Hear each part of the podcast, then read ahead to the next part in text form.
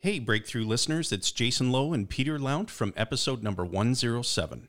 At Ascendant Financial, mybankersvault.com, we specialize in teaching real estate investors across Canada the process of becoming your own banker, the infinite banking concept.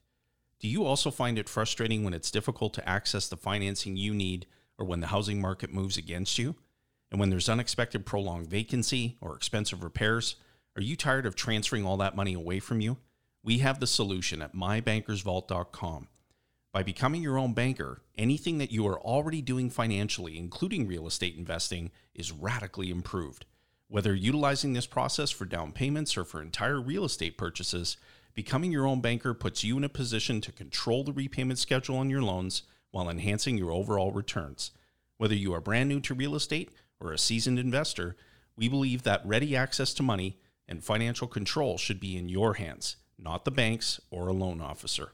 We have an exclusive and irresistible package for Breakthrough Podcast listeners.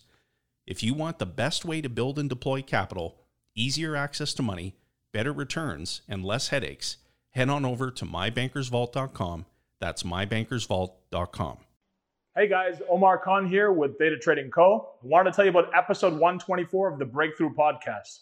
We currently have a special offer for Breakthrough Podcast listeners we're offering a free one hour live training session where we show how to instantly add stock options as a new income stream. Now, I've used this myself personally over the years to create a sizable real estate portfolio for myself, and there's no reason you can't as well. Cool thing is, it only takes about 30 minutes a day. So if you have a job, or if you have a business, or you're just spending a lot of time with your family, you're gonna have time to incorporate this in your life if you take the time to learn this. Okay?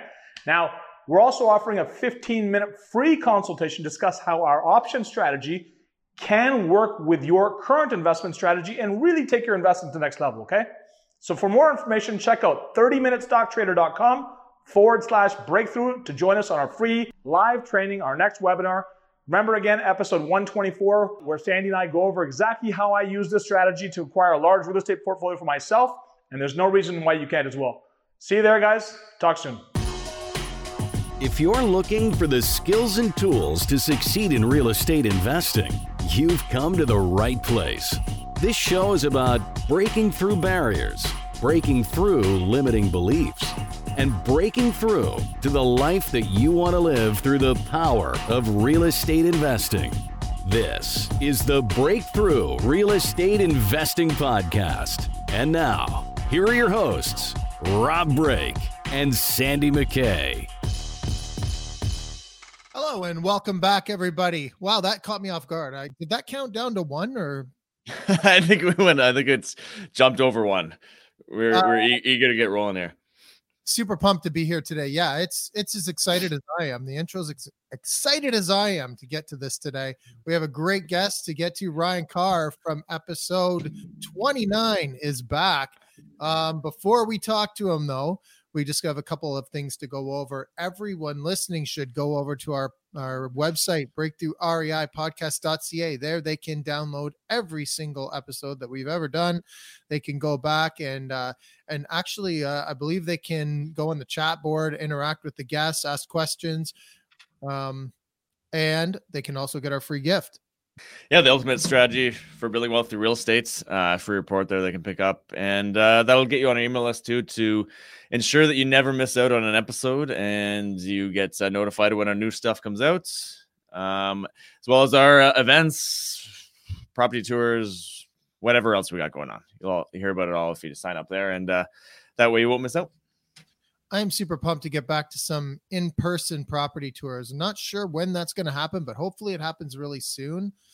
It's I sort of see the horizon, but we, you know, still got to wait and see what happens here. Um, but that being said, you can join our virtual tours, and you will get the uh, the info for each and every one that we do if you sign up for our list, and um, you won't miss out. Also, please go over to iTunes and like and subscribe and all that kind of stuff. We're on uh, YouTube right now, live. If uh, anyone's watching that way, you can go in the chat room and ask questions. I'm sure you're going to have lots of questions for Ryan. He's a super interesting guy, got a lot going on, a lot of knowledge, and uh, so here's your free ticket to ask Ryan anything you want. Get on there, get on the get on the uh, comment board, and just ask away. Ryan will be happy to answer. He will. he will. He will. Uh, what else we got to get into here? Should we get into right into the interview or any other housekeeping pieces? Well, I guess just real quick, you know, if you haven't left a, a review on iTunes, so please do that. It helps out a lot. It helps us get guests like Ryan to come on the show. So please, everybody that hasn't done that, get over there. And uh, it only takes a couple minutes. Just tell us what you think, good or bad, and we will be more than happy to uh, to you know read your comments and hopefully get some info from different places in the country that people have been asking for over you know the last little while and and some of the uh, insights from people who are doing the things that uh, that people have asked for more info on so it always does help us it helps us steer the show in the right direction so yeah please go over there and leave us uh, your comments on itunes and i guess that's about it all right, awesome. Well, uh, let's bring in Ryan here then. Welcome uh, officially, I guess, to the show here, Ryan. Uh, welcome back to the show, I should say. Five years in the in the making here. Thanks for having me on. This is great. Well, like I mentioned before, Ryan was our guest on episode 29, which was five years ago, believe it or not. It doesn't seem like that long ago, but I guess wow. it flies when you're having fun. So, but for the the newer listeners, maybe who who uh, haven't gone back that far or aren't familiar with uh, last time you were on, let's let's talk about how you got started in real estate investing. Yeah, uh, gosh, I got started in real estate investing in 2012. Um, I started doing it full time in 2014. The first property that we had ever bought, my wife and I, was a single family home, bank sale fixer upper. Graduated to a first rental property, which uh, at that time was a basement apartment. And then uh, since then, it's just been a, a, real busy time. We've purchased over 50 properties or purchased or controlled over 50. Uh, since then, I think we're up to like 52 or 53 and uh, lots of flips, infill development, basement apartments, um, low rise apartment building construction, all that good stuff. So it's been, uh, it's been a real busy last couple years. I like how you just glaze over that. Like it's, you know, like it's nothing. Um, hey, yeah, I don't know what to say. It's fun. all right. Well, I think last time we spoke with you, you were, you were sort of into the duplex conversions. We talked, I think, a lot about um, uh, your um, your front and back split of vertical vertical splits, right? Mm-hmm. Of, of, the duplexes. So you were doing that, a lot of that, and um, and but now you've sort of maybe not shifted gears, but expanded, I guess, quite significantly Ryan. I, uh, you know, we don't want to glaze over it like that. Uh, yes. yes. Where, what you've sort of done since last time you were on the show to where you are now. And you yeah. know, you don't have to you don't have to race through it. We this is some okay. really interesting stuff. So let's uh, take some time and dive deep into it. All right, we'll go into the nitty gritty. So, um, from we'll say 2014 till now, um, we can talk about the team. So, I've grown a team. I operate with full time staff, T4 payroll employees. Um, a lot of people are very interested in that and how that functions. Um, so, you know, I've done a little bit of that. I've grown the team. Um, I typically operate with two to three crews on our open job sites, and at any one time, I have between eight and sometimes up to 15 uh, open job sites in various phases of development. So um, what that meant, you know, back when I first got started was like one duplex doing it myself. And what that means now, now that I have full-time staff, is that um, with the infill development wing of the business, um, we're looking at uh, building new properties, building new homes, low-rise apartment buildings, things like that. With the flipping side of things, um, that kind of comes into two buckets, which is wholesaling and actual physical construction. And then, of course, we got some of the other buy and holds and duplex conversions uh, and stuff like that, which we've been taking on. And um, those are great. But, you know, like a lot of investors, uh, when you have too many properties, the bank says no. So you got to change your strategies as you navigate that as well. And, and that's what I've been doing. And you mentioned an interesting term there, infill. Do you want to yeah. do you want to maybe expand on what that is? Yeah, so infill development would be taking a house that's typically existing or severing off, uh, off a piece of land, um, taking that house down and building a new house in its place. Uh, in my case, I like to buy corner lots. I like to buy wide lots. Um, we just did a couple in uh, in the Durham region recently uh, that were really successful, and I love to be able to find that opportunity and you know find dirt where dirt was no longer or typically unavailable for most people and um, you know build something on that dirt that can generate you income uh, and in my case long term i like to keep whatever i can. So uh, building apartment buildings on that dirt is better building duplexes is great and uh, wherever we can find those opportunities is is what i take it up on.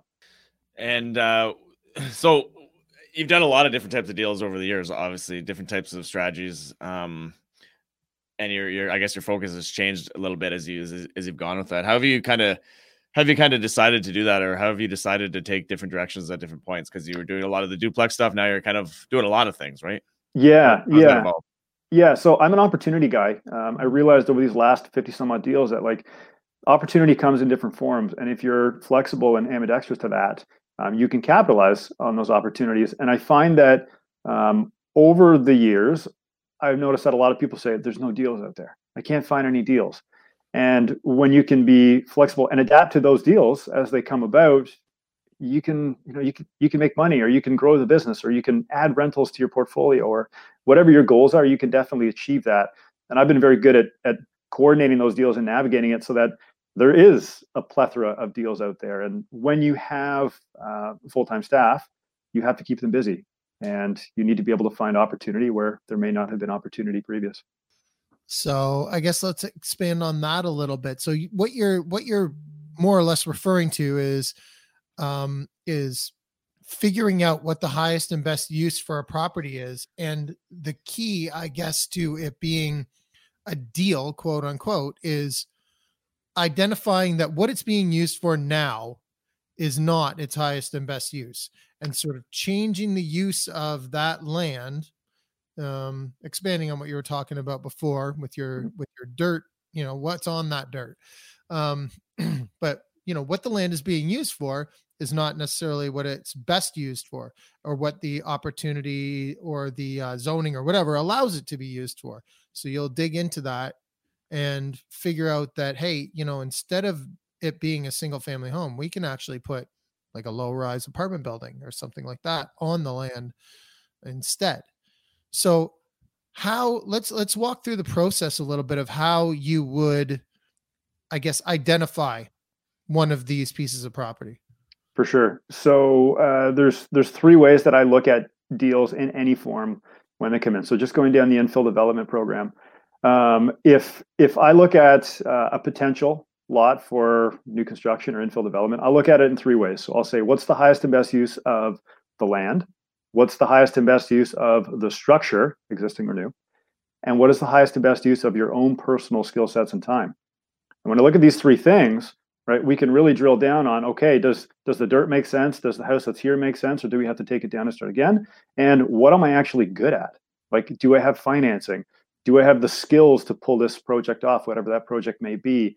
Um, you, gotta you gotta boil all of that in and when you can look at all of those things right that's going to identify a deal. And uh, what i've realized over the last little while as well is that um, the same deal like you know take a cookie cutter deal. For one person that deal may look one way and for another person it may look completely different. And like for example if you're an infill development guy you're probably going to take the house down and build a new one. If you're a wholesaler you might say I don't want anything to do with that infill development permit phase. I'm not interested. I'm just going to sell it off. If you're an agent, you know, like you guys, maybe you're best to collect the commission on that and transact the paper. Um, you know, like there's so many different ways that you can look at the same property, and uh, um, I've been good at identifying that. And not only that, it might be well, the best and highest use is building um, some kind of industrial uh, building on there where that might not be your skill set your skill set might be well we can't put an apartment building there but we can put a house or mm-hmm. whatever it is like right? So so that one might come into play as well i guess is the like you mentioned there the best use of your time. So if you got to learn how to do something over again or learn how to do something like like let's say you haven't Ryan built an apartment building. Like there was a time where you didn't know what was involved in that kind of thing. So for the average person listening to this today, it might be, yeah, you can put a six unit apartment building on that building, but am I ready to tackle all of that? Mm-hmm. Or what is the best use of my time?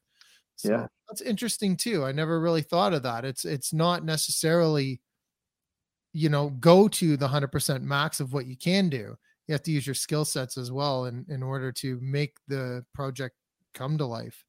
Yeah for sure. It's some creativity it's some strategy. I mean you talked about putting up a, a commercial complex. Um, there, there's value in land assemblies too. So if you take you know just if you buy a corner lot and then you you add one or two lots around that periphery you know what would maybe be a $500000 house times three because you have three lots now totaling 1.5 million um, because you have all three of those lots maybe that land is actually worth 5 million now because you have the density and you're on an arterial road and you've got the space that you can build a great big tower you know? So it's it's not always about um, uh, what it is. It's it's definitely about what it can be. So how do you uh i think we should get into kind of evaluating some deals but before we do that how do you actually find these these deals? I, I think part of it is in actually identifying it in the first place right? But how do you come across these how do you come across deals how do you find real estate real estate deals that make sense yeah, for sure. So I'm a I'm a 50-50 guy. So I buy half off market and half on the MLS. Uh, I'm a big believer in supporting my realtors. Uh, I'm a big believer in finding off market properties, and I think that there's a balance. Um, what I love about the MLS is that if you know what to look for, like oftentimes you can find m- maybe a misrepresented property, for example. So um, somebody hasn't done their due diligence. They're listing that property too low. Maybe it's got some zoning um, opportunities that the agent or the seller didn't even know about, right? That happens often. Um, so I'm, I'm, I'm buying those on the MLS. In terms of being on the private side, yellow letter campaigns, door knocking, moving into a neighborhood, buying one deal, and then buying a few deals using that first one as leverage is a really good way to do it. I've done that lots. I spent, I don't know, I spent the first couple of years of my career down in the south end of Oshawa, just scooping up five, six, seven, eight properties on this one street. I just never left right? Like I would buy one and then I would talk to the neighbor and then I'd buy the neighbor's house and just keep going. You know, it was, it was great. It was really efficient for the guys and the staff and uh, that was cool. So, you know, those are some different ways that I'm doing it and some different ways that I'm growing the portfolio. And and when those properties come up, you got to be ready. Like you got to be able to scoop them up. You got to have your financing in line and, uh, and finding those properties is key. Um, Ryan, you got a lot of attention a little while ago for a tiny house that you that you did in uh, in Oshawa as well, and um, that is a, actually a really good example of what we're talking about today because it was sort of part of well, maybe you're best to describe it, but you took that land and really did uh, highest and best use on that. So, did you want to maybe tell uh, people about that for those who didn't follow this story? Yeah, yeah, I can break it down. So that was a property that, again, I, I bought in the MLS. It was an open market transaction. Anybody could have had it. Um, what it was was there was a a little like 253 square foot house on one side, and then there was a normal, you know, two bed, one bath kind of thing um, on the other side of this parcel. And when I saw it come through my inbox, I noticed that it had two municipal addresses very common in the duplex space, not the second unit space, but the actual duplex space where one building has two units and it actually has two municipal addresses. Um, I was able to read the legal description in the MLS listing and come to know that both of these addresses were actually on their whole lot or each on their own lot within a plan of subdivision.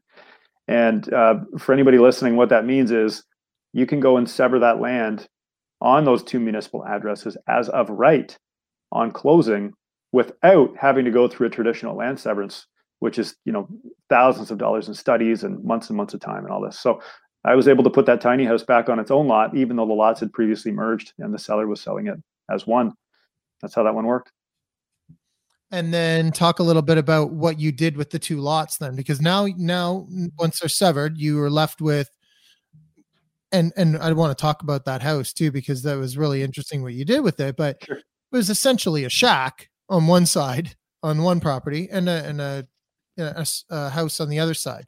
So talk about the, those two properties individually and what you did with them.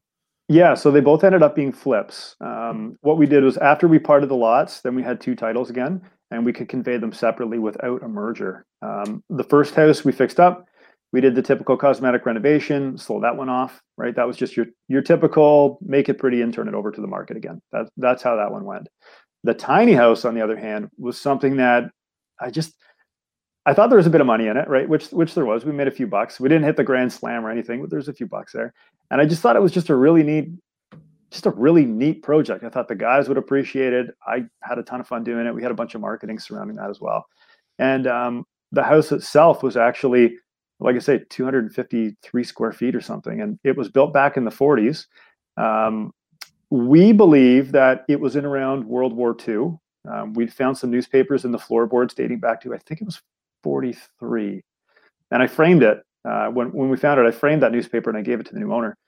And um, we had we had decorated the house back up and made it pretty again and it was just one of those projects that you just don't see very often and there's such a big following with the tiny house community um, that you know I was I wasn't even part of the tiny house community formally prior to this I just thought hey is cool let's do it and uh, you know we, we did this project and it caught a lot of steam and um, yeah god I think it had like a hundred thousand hits on Facebook and we were on five newspaper platforms and and uh, all of the decor and stuff turned out really awesome too so that was a that was a ton of fun. That one that was really cool.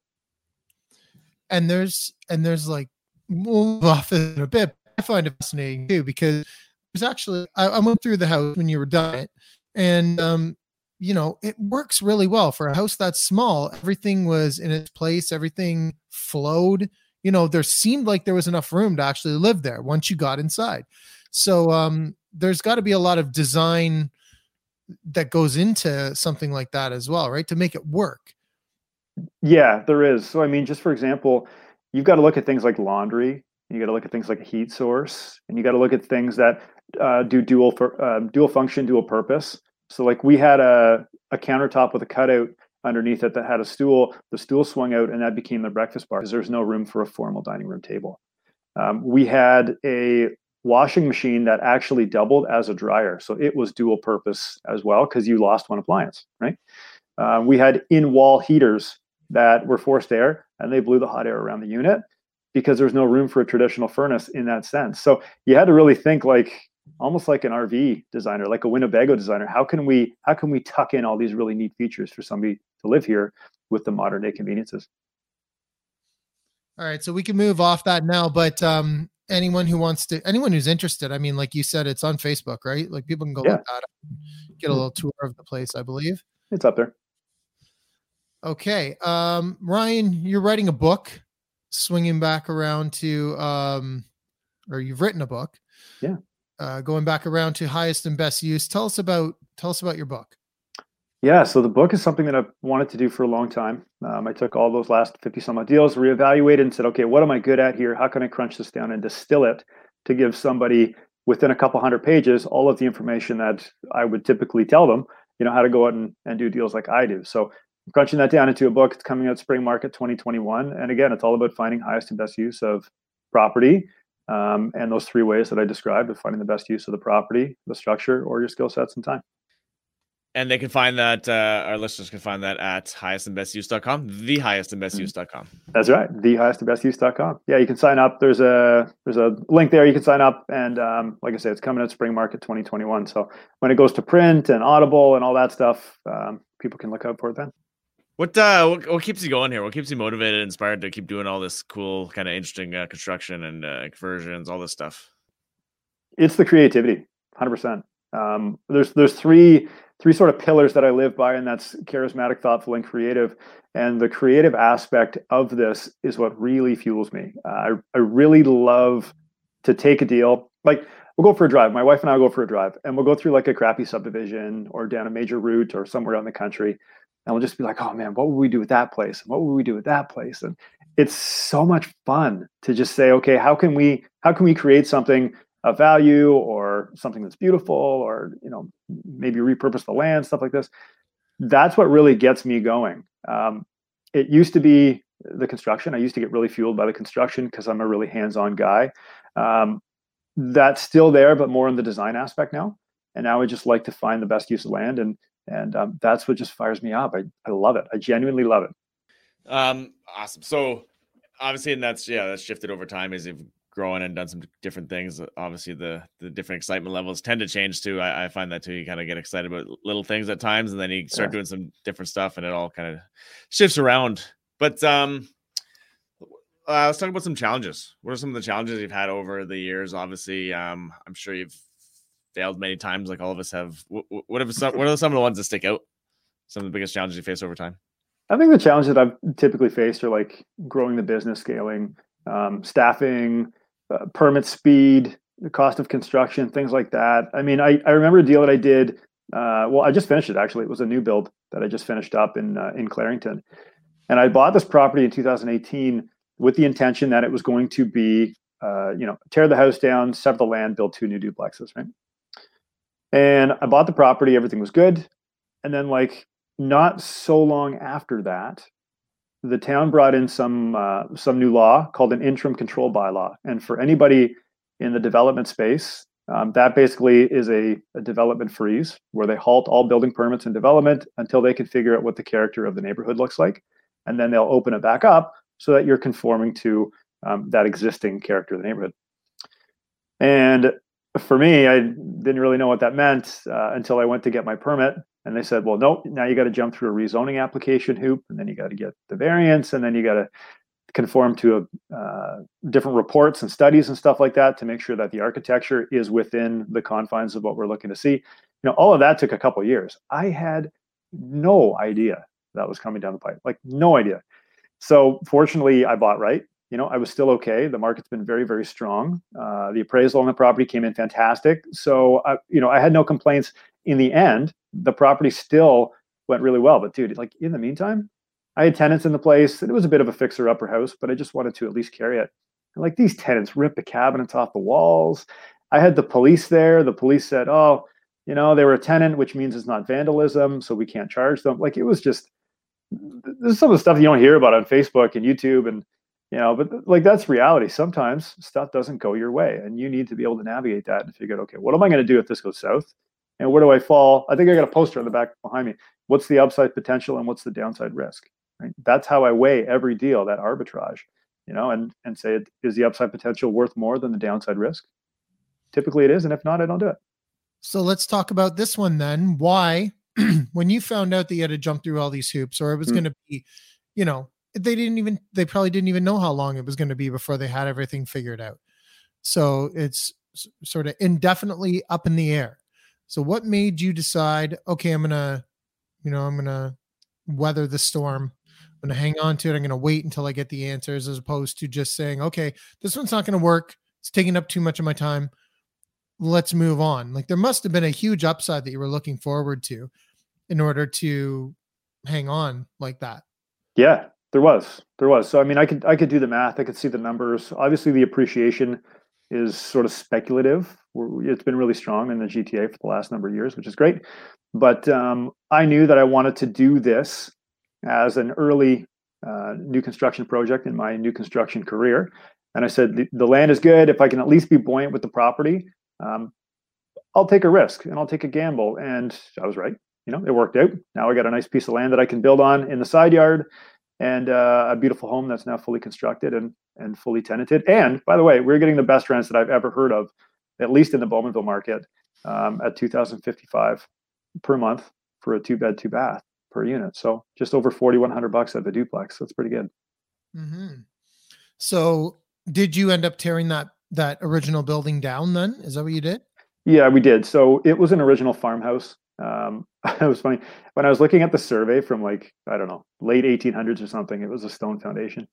I was looking at the survey, and the lot was actually measured measured in chains, mm. right? And a chain is actually 66 feet. So this lot was like 1.5 chains long, whereas now we use meters or feet.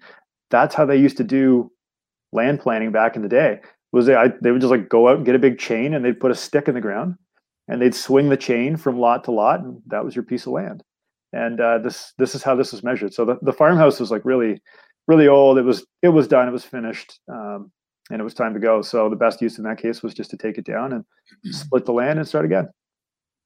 Okay, I mean there is all kinds of stuff that we can get into on this. Uh, um, you mentioned that you put tenants in there hmm. until you were you know had your answers and knew what you were going to be able to do with it. Now, is there like you're going to demolish the house but now tenants have more like even when it comes to um uh, how do you get them out i guess yeah yeah oh. I th- you have to set expectations on the way in so in that case um, i think i went through two sets of tenants in those two years, either through no pays or damage, or they just left. Like the guy that ripped the cabinets off the wall just left.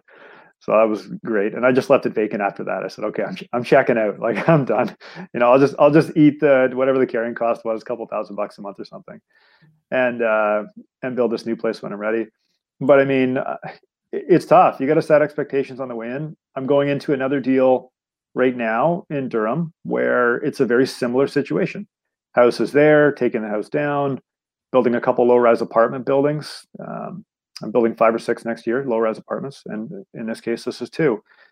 And uh, yeah, you gotta you gotta make sure if you're gonna put tenants in there, is that you know six months worth of carrying cost worth the risk of jeopardizing your development? And in the case of some of the bigger builders, the Mintos and the Tributes and the you know all these guys, it's not right because they'll buy a farm and like for the couple thousand bucks a month that that tenant may pay to live in that farmhouse that could potentially hold up you know a multi-million dollar development.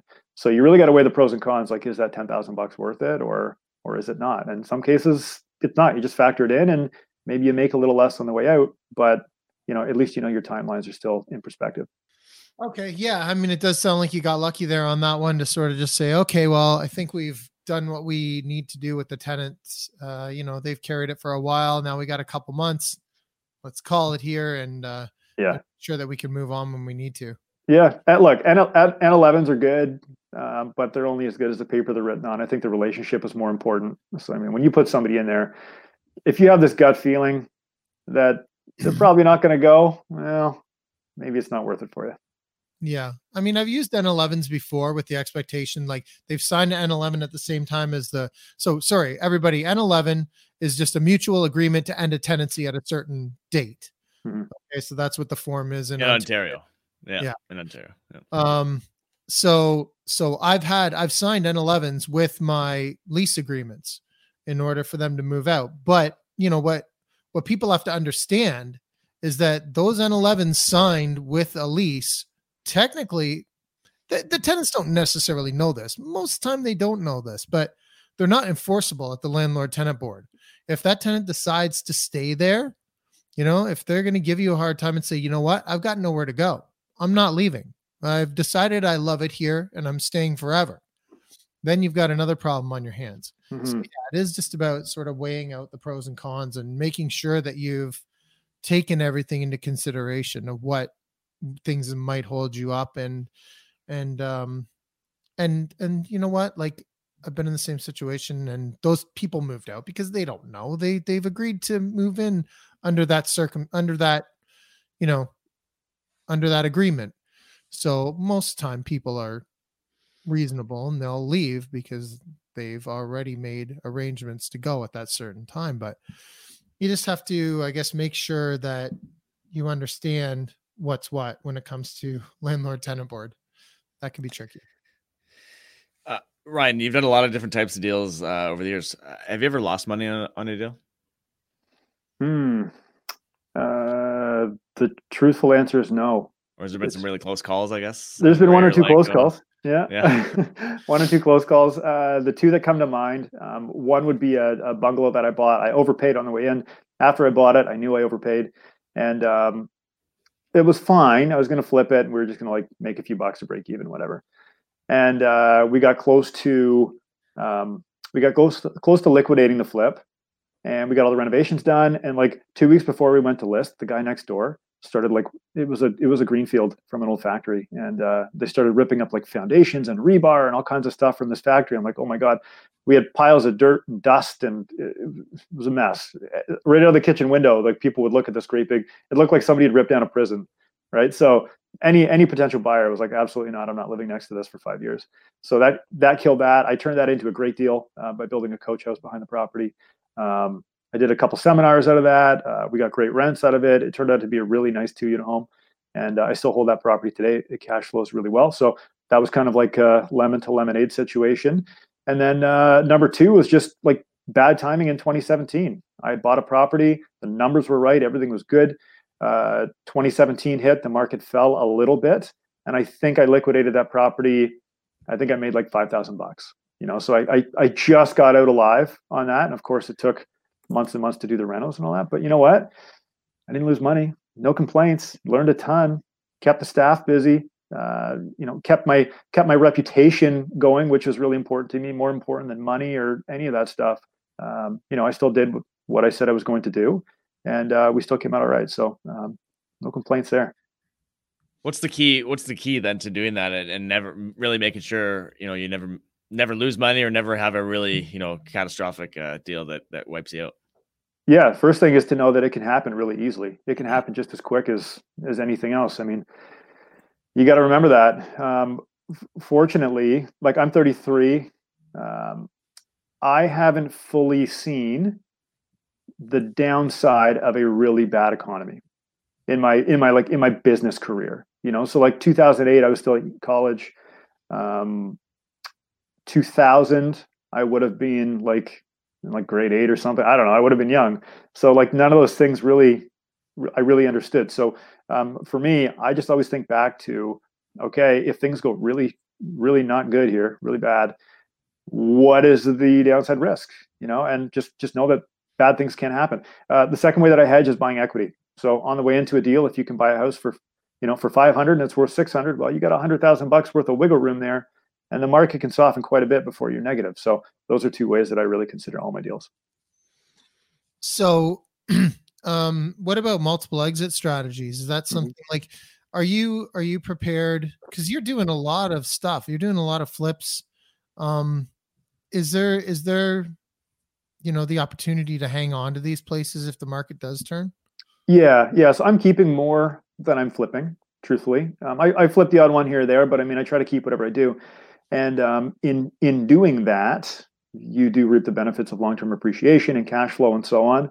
But you do, neg- you know, negate a little bit of the downside risk as well because if the market fell down next week and you were keeping that thing for 10 years anyways, maybe it won't affect you quite as much. So multiple exits are definitely important.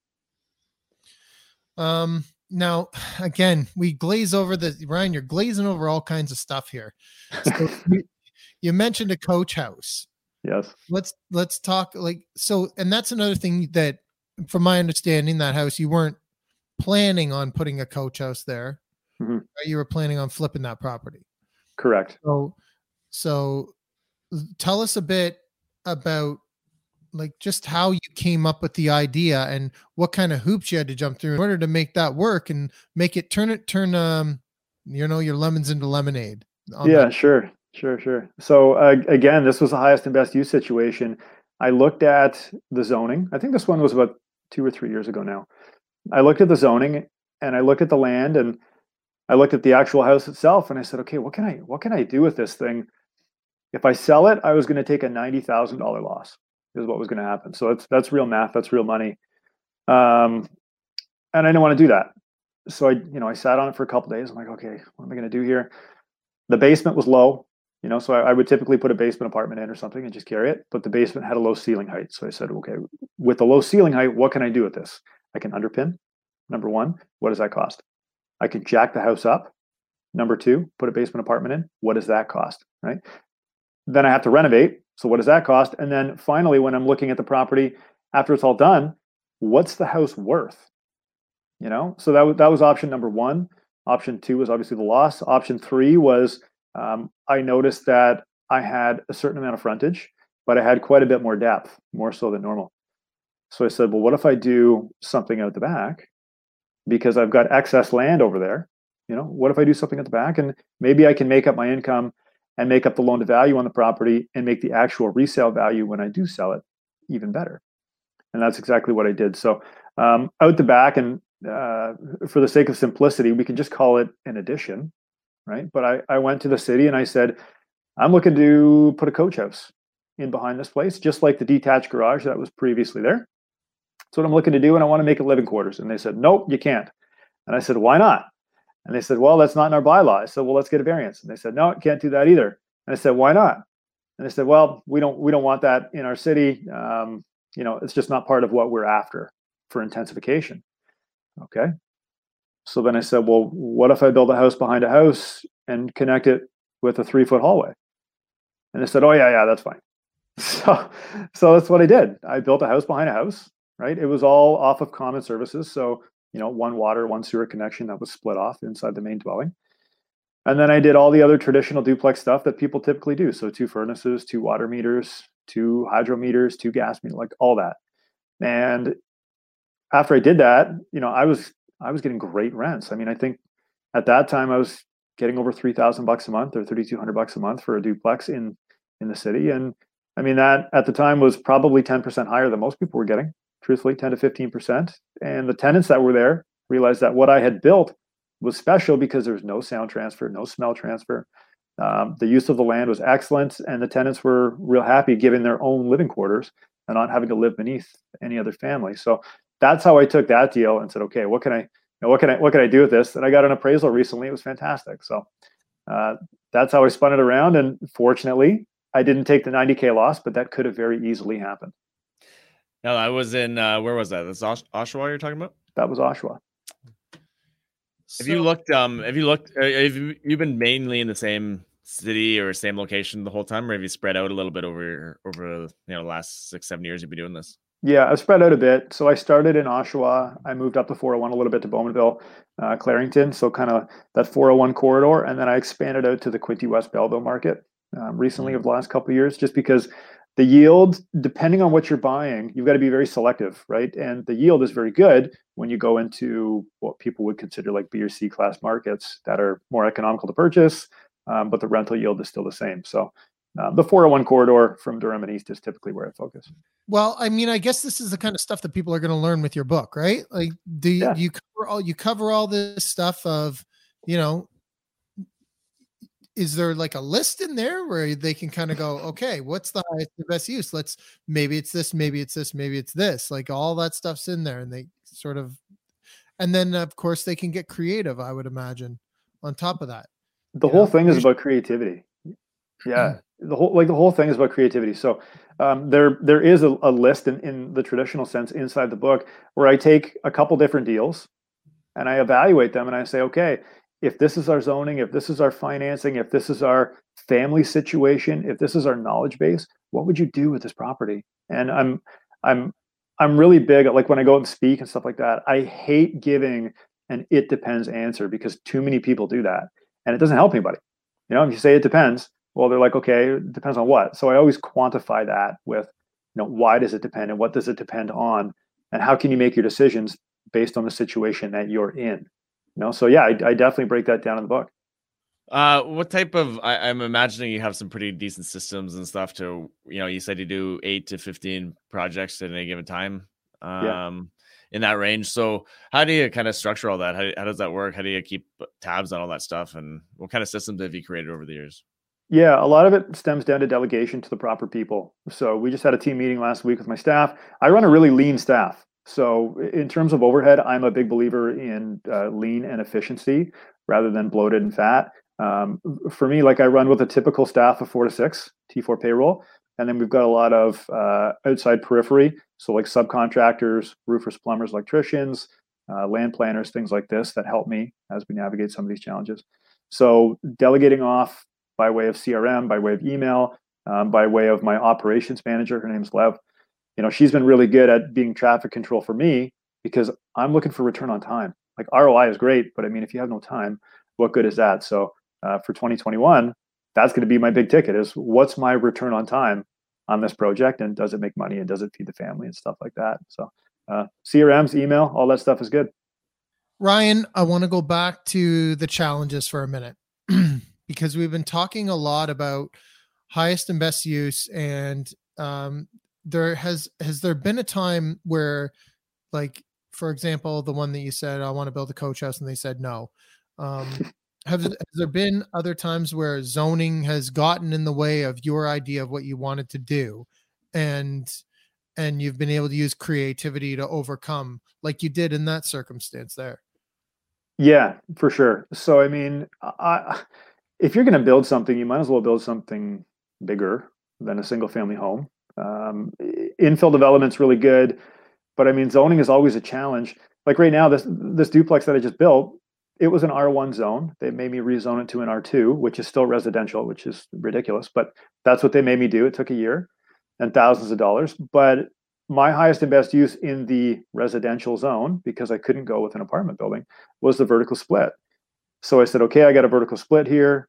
Um, what are the rents going to be? You know, in the two unit space, the rents were phenomenal. There was a detached garage there as well. So I, I did a little bit of refacing and finishing on the garage.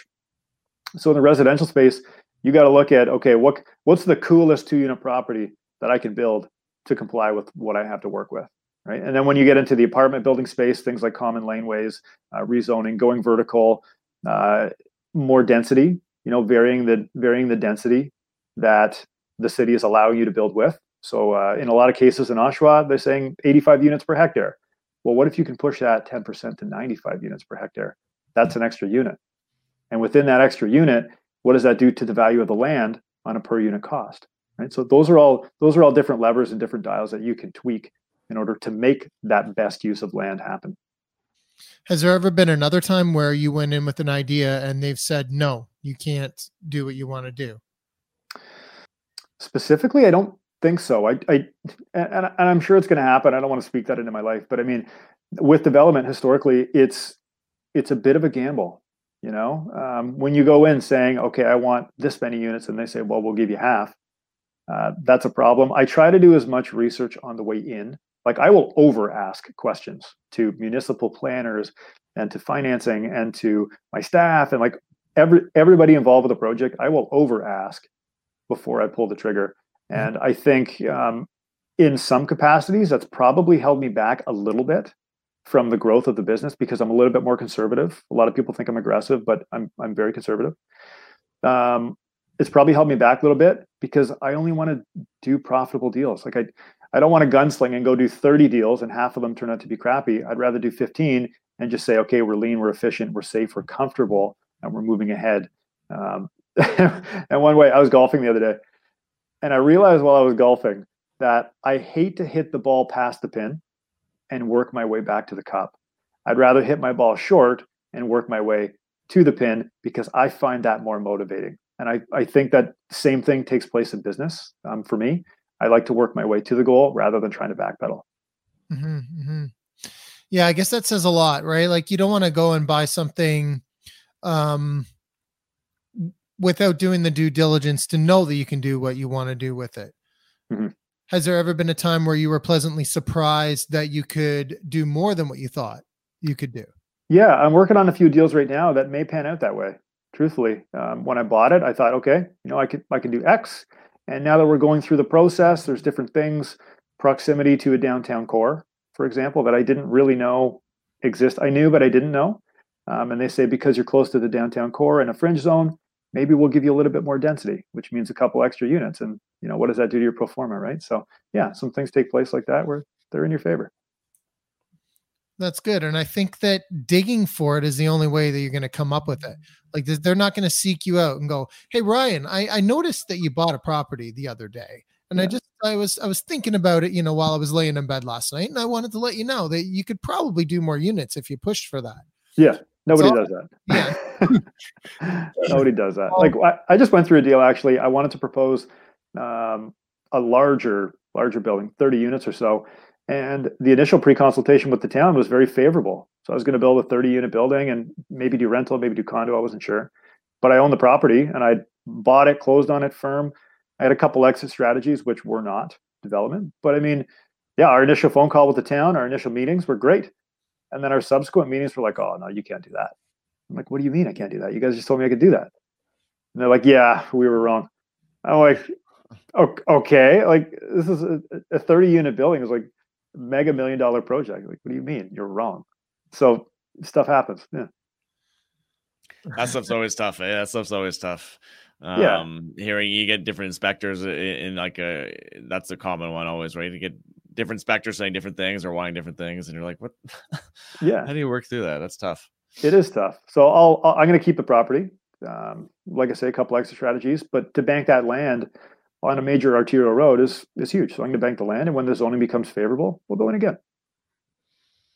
Do you find like so when you say when the zoning becomes favorable, mm-hmm. is it something that you sort of you know become a squeaky wheel on and just keep you know keep sort of pushing your idea on them until finally they or until you know somebody on your team maybe goes hey what if we look at it this way you know is that yeah. is that idea Yes, absolutely. I mean, intensification initiatives throughout the Golden Horseshoe. Uh, I think it's called the Greater Golden Horseshoe Growth Plan or something. Um, it's basically a provincial mandate to say, okay, uh, we need more people in our urban areas, so we reduce urban sprawl. We build vertical instead of horizontal. Um, you know, we don't want to go into the green belt. We want to keep everybody in cities, which means people support the restaurants, and you know, it, it's it's just a better way to keep traffic to a minimum as well. So when we see a lot of these things taking place, typical government policy, that trickles down, and that ends up affecting land use. And truthfully, that's why basement apartments came to be. You know, whatever it was, five, ten years ago um, how they became mandate legal, you know, in most municipalities was because the government said, "Hey, we need people living in these places, and we don't want them traveling way out into the country because we can't service those lands. So let's keep them let's keep them in town, right? Let's do some basement apartments, and let's let's intensify what we already have working for us. And I mean, I think the same thing is going to come through with triplexing. You're already seeing it, uh, we'll say like west of Toronto, um, not so much out east yet, but you know it's it's coming. Coach houses are coming, laneway houses are coming, triplexing is coming. It's the next step. Uh, let's dig into a few. Do you have something else there, Rob? No, I mean my stuff just my I just keep going down rabbit holes. But Ryan will never get out of here. So we'll talk about oh. coach houses next time, maybe. Yeah, let's do it. We maybe should do another. Maybe we should do another uh, follow up episode on that. Yeah, you're right. What about tips and, and uh, advice you can give to some people starting out? Um, maybe they're just starting out in, in real estate investing in general, or maybe starting out uh, trying to do some more creative stuff. What, what's some advice you give these people? Yeah, uh, when I first got started, I was listening to this guy called Eric Thomas, a hip hop preacher, and uh, he was on YouTube. Have you guys heard of him? I know him. Yeah, yeah, yeah. Oh my god, the guy's good. Uh, thank God it's Monday. Thank God it's Monday. Yeah, he's got his own yeah. podcast and the show. You guys can, or the listeners can check him out on YouTube. And he had this quote uh, very, very powerful. If you can find the clip on YouTube, and it went something to the effect of, "If you want to succeed as bad as you want to breathe, then you'll be successful." Hmm. And I thought, "Oh my God, that's pretty powerful," you know. And that I I I, I think about that a lot, a lot. Um, I also had a sticky note on my dashboard that says, "How bad do you want it?" And every day I would get my truck.